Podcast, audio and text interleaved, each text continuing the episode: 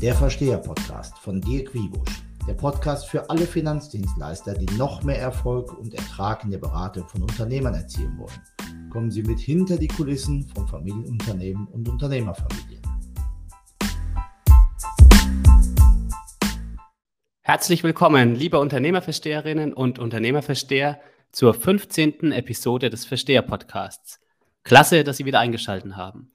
Mein Name ist Daniel Säuling, ich bin selbst Unternehmer und aus einer Unternehmerfamilie stammend und darf unter anderem die Kommunikation des Instituts für Unternehmerfamilien, kurz IFUF, und der Unternehmerversteher-Plattform verantworten. Der Versteher-Podcast hat das Ziel, Ihnen mehrwertige Inhalte zu liefern, maßgeschneidert für Finanzdienstleister, damit Sie bereits morgen noch mehr Erfolg und Ertrag in der Beratung von Familienunternehmen und Unternehmerfamilien erzielen können.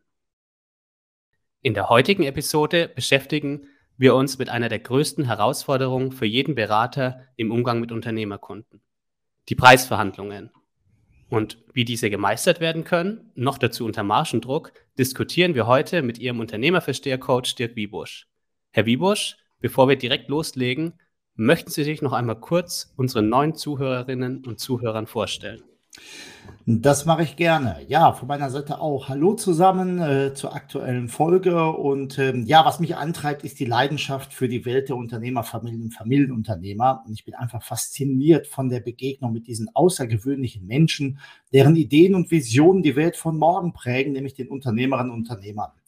Um es heute mal kurz zu machen, auch in der Einleitung, äh, ich bin seit 1993 in der Beratung von Unternehmerfamilien und Familienunternehmern tätig und ich bin Gründer und Geschäftsführer des Instituts für Unternehmerfamilien. Wir beraten äh, Familienunternehmen, Unternehmerfamilien im äh, gesamten Dachraum, zuzüglich Luxemburg und Liechtenstein, Niederlande. Ähm, ich habe selbst auf beiden Seiten des Tisches gesessen, äh, war also früher auch mal äh, in äh, Banken tätig und Finanzdienstleistern tätig und kenne halt eben das Geschäft aus, aus Sicht verschiedenster Perspektiven, eben aus Sicht der Finanzdienstleister, aus Sicht des Unternehmers selbst, der ich ja nun mal auch bin und halt eben auch aus Sicht unserer Unternehmerkunden. Und äh, das gebe ich auch immer wieder preis. Und äh, diese Erfahrung gebe ich auch seit 2007 in Seminaren und Coachings preis. Äh, und nehme halt eben da auch immer wieder die Menschen mit auf den Stuhl des Unternehmers, um einfach zu zeigen, was hinter den Kulissen stattfindet, wie Entscheidungen zustande kommen oder auch nicht ähm, und warum halt eben bestimmte Dinge funktionieren oder halt eben auch nicht oder wie man es vielleicht auch nochmal optimieren kann. Das Ganze bis dato über 3000 Seminaren und Coachings, über 280 Vorträgen, über 150 Finanzdienstleistungen und mittlerweile weit über 20.000 Teilnehmer und Zuhörer. Also von daher denke ich, dass wir auch heute wieder Spaß kriegen werden und auch äh, gute Themen wieder haben werden für den aktuellen Podcast. Herr Wiebusch, würden Sie sagen, dass jede Preisverhandlung in allererster Linie von der Preisgestaltung abhängig ist? Absolut. Also bekanntermaßen gestalten sich die Preise von Finanzprodukten auf Basis von Angebot und Nachfrage, also wie im Prinzip wie bei allen Produkten und Dienstleistungen auf diesem Planeten in der Regel ja halt eben auch. So, und da es weiterhin ein Überangebot an Finanzinstituten gibt, ähm, ich meine, wir haben alleine über oder fast 800 Volksbanken, über 350 äh, Sparkassen, äh, zahlreiche sonstige Angebote über freie Beratungsgesellschaften, äh, AWD, MLP und ähnliches dann. Also das Überangebot äh, ist immer noch sehr stark da und gleichzeitig ist es halt eben so, dass auch gerade kapitalstarke Unternehmen äh, in den letzten Jahren, das hat jetzt mit Corona gar nichts zu tun, aber vor allem auch in den letzten Jahren gar nicht mehr so häufig auf Produkte wie zum Beispiel Kredite zurückgreifen. Und dementsprechend ist natürlich Angebot und Nachfrage äh, extrem ähm, ich sag mal, wichtig zu beobachten, denn äh, dadurch sind halt eben auch in den vergangenen Jahren die Bruttomargen, gerade auch im Kreditgeschäft, im originären Kreditgeschäft eines Firmenkundenbereichs zum Beispiel auch stark eingedampft oder auch geschrumpft. Und da mussten praktisch alle Institute irgendwie mitziehen, denn die erste Regel bei der Bepreisung lautet halt eben, du musst marktgängige Preise verlangen. Ja, und schließlich vergleichen Familienunternehmer und erst recht die Top-Unternehmer immer mehrere Angebote miteinander. Ob sie dann nachher dann immer wechseln, kommen wir nachher vielleicht später nochmal zu. Gleichzeitig gilt aber auch, Preise sind immer subjektiv. Ne? Das heißt also, ein Familienunternehmer äh, definiert für sich selbst, wie viel er für seine spezifische Leistung ausgeben möchte. Und dieses subjektive Empfinden kann nicht in Frage gestellt werden. Also von niemandem. Auch nicht mit Verweis auf marktgängige Preise oder sonstiges. Wohlgemerkt, Wir sprechen heute im Podcast hier jetzt nur mal von der Bepreisung im Firmenkundengeschäft, aber das gilt natürlich auch in allen anderen Vertriebsbereichen wie Zahlungsverkehr, Leasing, Auslandsgeschäft oder Versicherung. Angebot und Nachfrage bestimmen den Preis. Und auch im Private Banking gelten diese Regeln selbstverständlich auch. Und da hatte ich ja schon mal äh, auch einen Artikel zugeschrieben, nämlich äh, wenn Premium draufsteht, muss auch Premium drin sein. Oder halt eben auch im äh, kostenlosen E-Book Private Banking für Unternehmerfamilien. Und dort können Sie alles nochmal im Detail auch nachlesen. Vielen Dank, Herr Wiebusch. Was für eine Strategie empfehlen Sie Beraterinnen und Berater, um die Preise zu kommunizieren? Also gerade auch in der heutigen Welt haben es die Beraterinnen und Berater natürlich nicht besonders leicht, ähm, denn es ist ja ihre Aufgabe, Familienunternehmern einen Preis zu kommunizieren, den das Institut aufgrund der ohnehin geringen Marge kaum noch senken kann. Hier orientieren Sie sich am besten, also Sie, meine Damen und Herren, bitte am besten zunächst am allgemeinen Kundenkommunikationsmodell, nämlich stellen Sie sich einfach das Ganze mal vor. Der Kunde hat ein Erlebnis, er hat irgendwas mit Ihnen zu tun. Aus diesem Erlebnis macht er eine Erfahrung positiv, negativ, neutral. Diese Erfahrung prägt seine Einstellung zu dem Erlebten und diese Einstellung führt automatisch wieder zu einem entsprechenden Verhalten. Ja, zu diesem Kreislauf gebe ich nachher noch das ein oder andere Praxisbeispiel. Ähm, und sollte der Kunde äh, also ein ähnliches Erlebnis haben wie zuvor, dann vergleicht er also automatisch dieses neue Erlebnis mit Ihnen, mit dem Kreislauf, ja, sodass wir also hier dann äh, auch dann entsprechend äh, sehen können, dass er sein Verhalten anpasst. Im Folgenden wollen wir die am häufigsten auftretenden Situationen in Preisverhandlungen näher beschreiben, angefangen mit der zuvorkommenden Preissenkung. Also stellen wir uns vor, ähm, ihre Preise liegen etwa 20 Prozent über den marktüblichen Preisen, also die so generell so bekannt sind. Äh, und wie wir bereits festgestellt haben, werden Familienunternehmer dies kaum akzeptieren, denn sie informieren sich natürlich zu Konkurrenzangeboten und werden ihnen knallhart sagen, dass sie dieselben Leistungen bei der Konkurrenz günstiger bekommen. Oder Sie werden es zumindest äh, Sie auch spüren lassen. Wenn Sie dann daraufhin 20 Prozent mit dem Preis runtergehen, sofern Sie das mit Blick auf Ihre eigene Kalkulation überhaupt können, Schrägstrich dürfen, ähm, dann wird dies vom Kunden jedoch nicht als zuvorkommend Ihrerseits empfunden werden, sondern Sie haben ja schließlich Ihren Preis nur den Preisen angepasst, die aus Sicht des Unternehmers ohnehin gerechtfertigt sind. Ja, und mit dem Preis runterzugehen, schafft in einer solchen Situation also kein Vertrauen, eher stört es sogar den subjektiven Wohlfühlfaktor. Oder noch schlimmer für die weiteren Zusammenarbeiten ist allerdings der langfristige psychologische Effekt. Denn der Unternehmer hat nun gemerkt, wenn ich beim genannten Preis dagegen halte, dann knickt der Berater schon ein. Irgendwann, irgendwie, ich muss auch vielleicht auch nur abwarten. Und ähnliches ergibt sich auch bei der Sicherheitenstellung. Verzichten Sie unter Margendruck auf Sicherheiten, wird der, Kunde bald, wird der Kunde bald an allem herumverhandeln wollen, was Sie ihm anbieten. Denn er weiß ja, wenn ich nur ordentlich Druck aufbaue, gegebenenfalls mit Abwanderung drohe, brauche ich diese Sicherheiten bestimmt nicht vorzuweisen. Und wenn dann auch noch vielleicht Ihre Wettbewerber auch dann aus diesem Druck heraus auf Sicherheiten verzichten, sind Sie dann quasi wieder in der Hinterhand und müssen nachziehen. Und diese Einstellung kann dann sogar dazu führen, dass der Familienunternehmer sie bald dann auch außerhalb von Verhandlungen als formbar betrachtet. Ja, denn er weiß ja in Zukunft, wenn etwas nicht zu 100 Prozent in seinem Sinne äh, verläuft, dann hält er dagegen, denn der Berater gibt ja bestimmt irgendwann nach. Und Sie können sich vorstellen, dass die Gespräche dann dadurch zäh wie Gummi werden. Und eine Sache ist für sie dann ebenfalls recht fies, nämlich ähm, den, den, den vorgenannten Kreislauf äh, kann der Kunde natürlich auch woanders durchgemacht haben. Also wenn Sie sich also nun ähnlich verhalten wie zum Beispiel Ihr Wettbewerber oder Ihr Vorgänger, dann setzt der Unternehmer automatisch diesen Abgleichreflex ein und äh, Sie sind zwar neu, aber für ihn bedeutet das, aha, das kenne ich, das ist mein Erlebnis, da ist meine, meine Erkenntnis raus und dann probiere ich es halt eben aus und dann verhält er sich bei Ihnen, obwohl Sie vielleicht neu sind und das Erstgespräch mit diesem Unternehmer haben, genauso wie er sich bei allen anderen vorher verhalten hat, denn damit ist er durchgekommen. So, und das heißt also für Sie, Sie werden, ohne es zu merken, in eine Schublade gepackt, aus der Sie nur ganz schwer wieder rauskommen. Und was gibt es beim Szenario zu beachten, in welchem der Berater zwar hart bleibt, aber die Führungskraft nicht? Ja, das ist schon eine, spannende Frage. Ähm, denn äh, für eine gute Position in den Preisverhandlungen ist es nicht nur wichtig, dass sich der Berater von bestimmten Punkten nicht abbringen lässt, denn äh, so mancher Familienunternehmer, der beispielsweise mit den genannten Preisen unzufrieden ist, denkt sich nach einer nicht erfolgreichen Verhandlung möglicherweise, ich kenne ja auch die Führungskraft oder sogar den Vorstand, dann rufe ich da mal eben an. Also nach dem Motto, äh, ich will nicht mit Schmidtchen sprechen, sondern nur mit Schmidt. Knickt jetzt zum Beispiel aber die Führungskraft oder sogar der Vorstand ein, lernt der Familienunternehmer daraus, wenn ich einfach direkt ein oder sogar zwei Stufen in der Hierarchie höher gehe, dann bekomme ich genau das, was ich will. Und wie Sie sich vorstellen können, macht dies nicht nur die Gespräche mit dem Unternehmer komplizierter.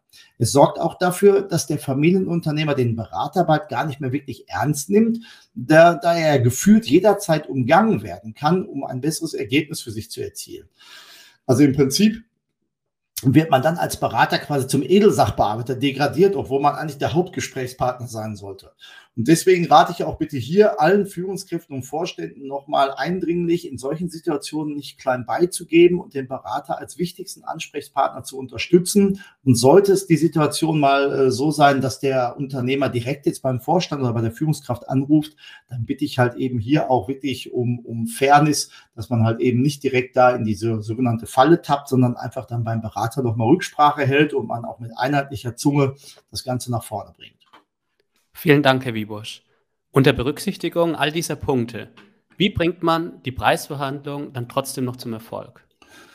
Indem man sich äh, bei der Preisverhandlung kooperativ gegenüber dem Familienunternehmer verhält, ähm, bedeutet das also nicht, bei Gegenwind jederzeit äh, die eigene Position aufzugeben. Vielmehr rate ich dazu, zunächst herauszufinden, was der Unternehmer als tatsächlichen Mehrwert ansieht und dementsprechend den Preis zu argumentieren, vorausgesetzt, er wurde natürlich marktüblich bestimmt. Dabei ist es auch wichtig, erkennbar hinter den eigenen Produkten zu stehen. Denn wer sich bereit zeigt, über jeden Preis zu diskutieren, der signalisiert, zumindest aus meiner Sicht und aus Sicht vieler Unternehmer, naja, so toll kann das Produkt ja auch nicht sein. Bedenken Sie hier auch immer wieder, Sie sitzen oft, gerade bei Produktionsunternehmern, jemandem gegenüber, der mit Haut und Haaren zu 100 Prozent hinter seinen eigenen Produkten steht.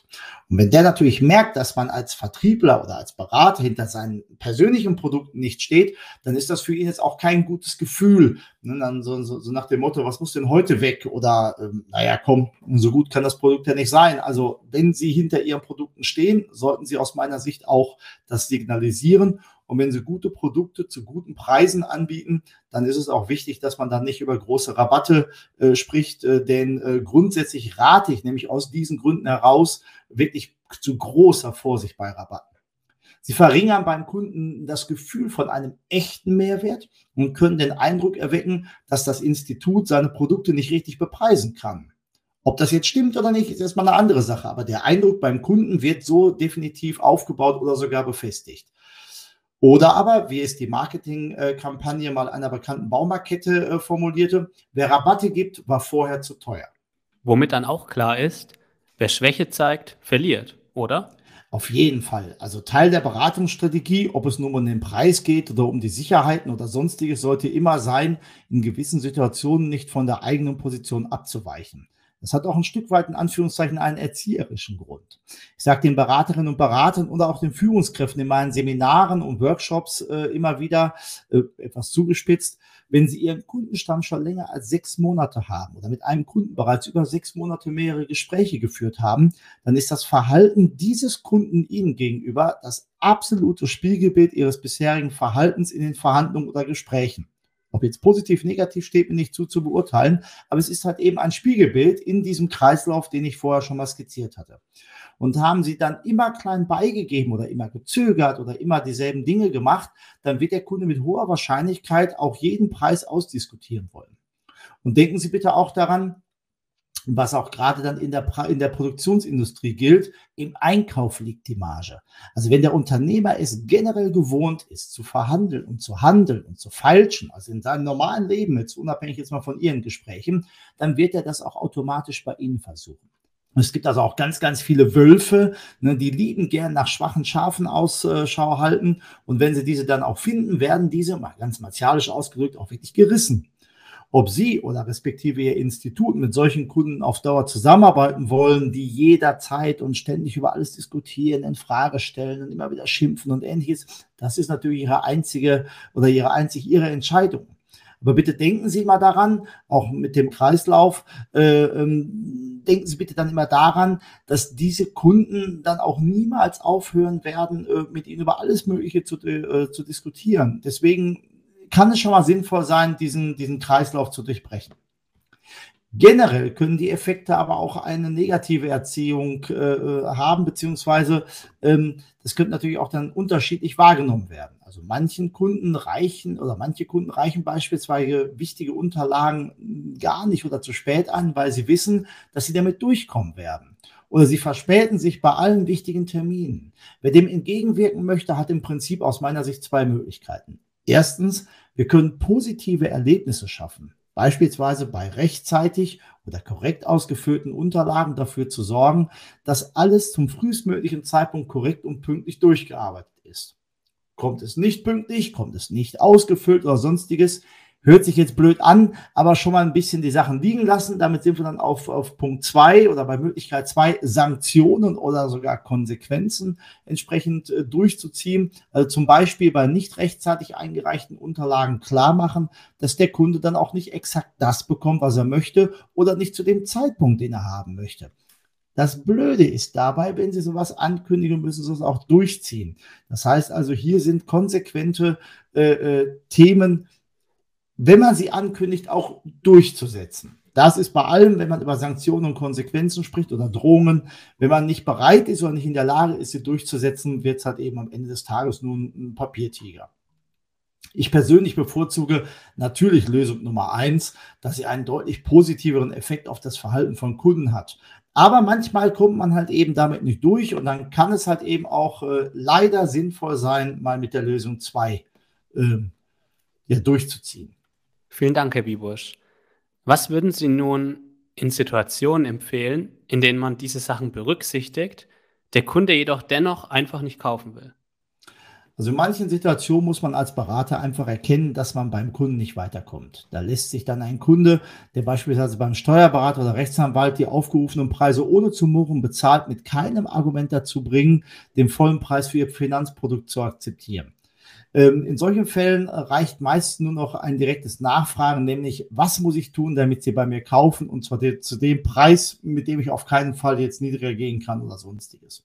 Und danach liegt es an Ihnen zu prüfen, ob man den Forderungen des Kunden folgen kann oder damit einfach nur eine Spirale neuer äh, Forderungen lostreten würde. Und bei all dem sollten Sie auch bitte bedenken, dass das Produkt, das Sie Ihrem Kunden verkaufen, seinen Anforderungen entsprechen muss. Stellen Sie sich vor, Sie schaffen es dem Familienunternehmer, ein Finanzprodukt zu 100 Prozent der bepreisten Kosten zu verkaufen.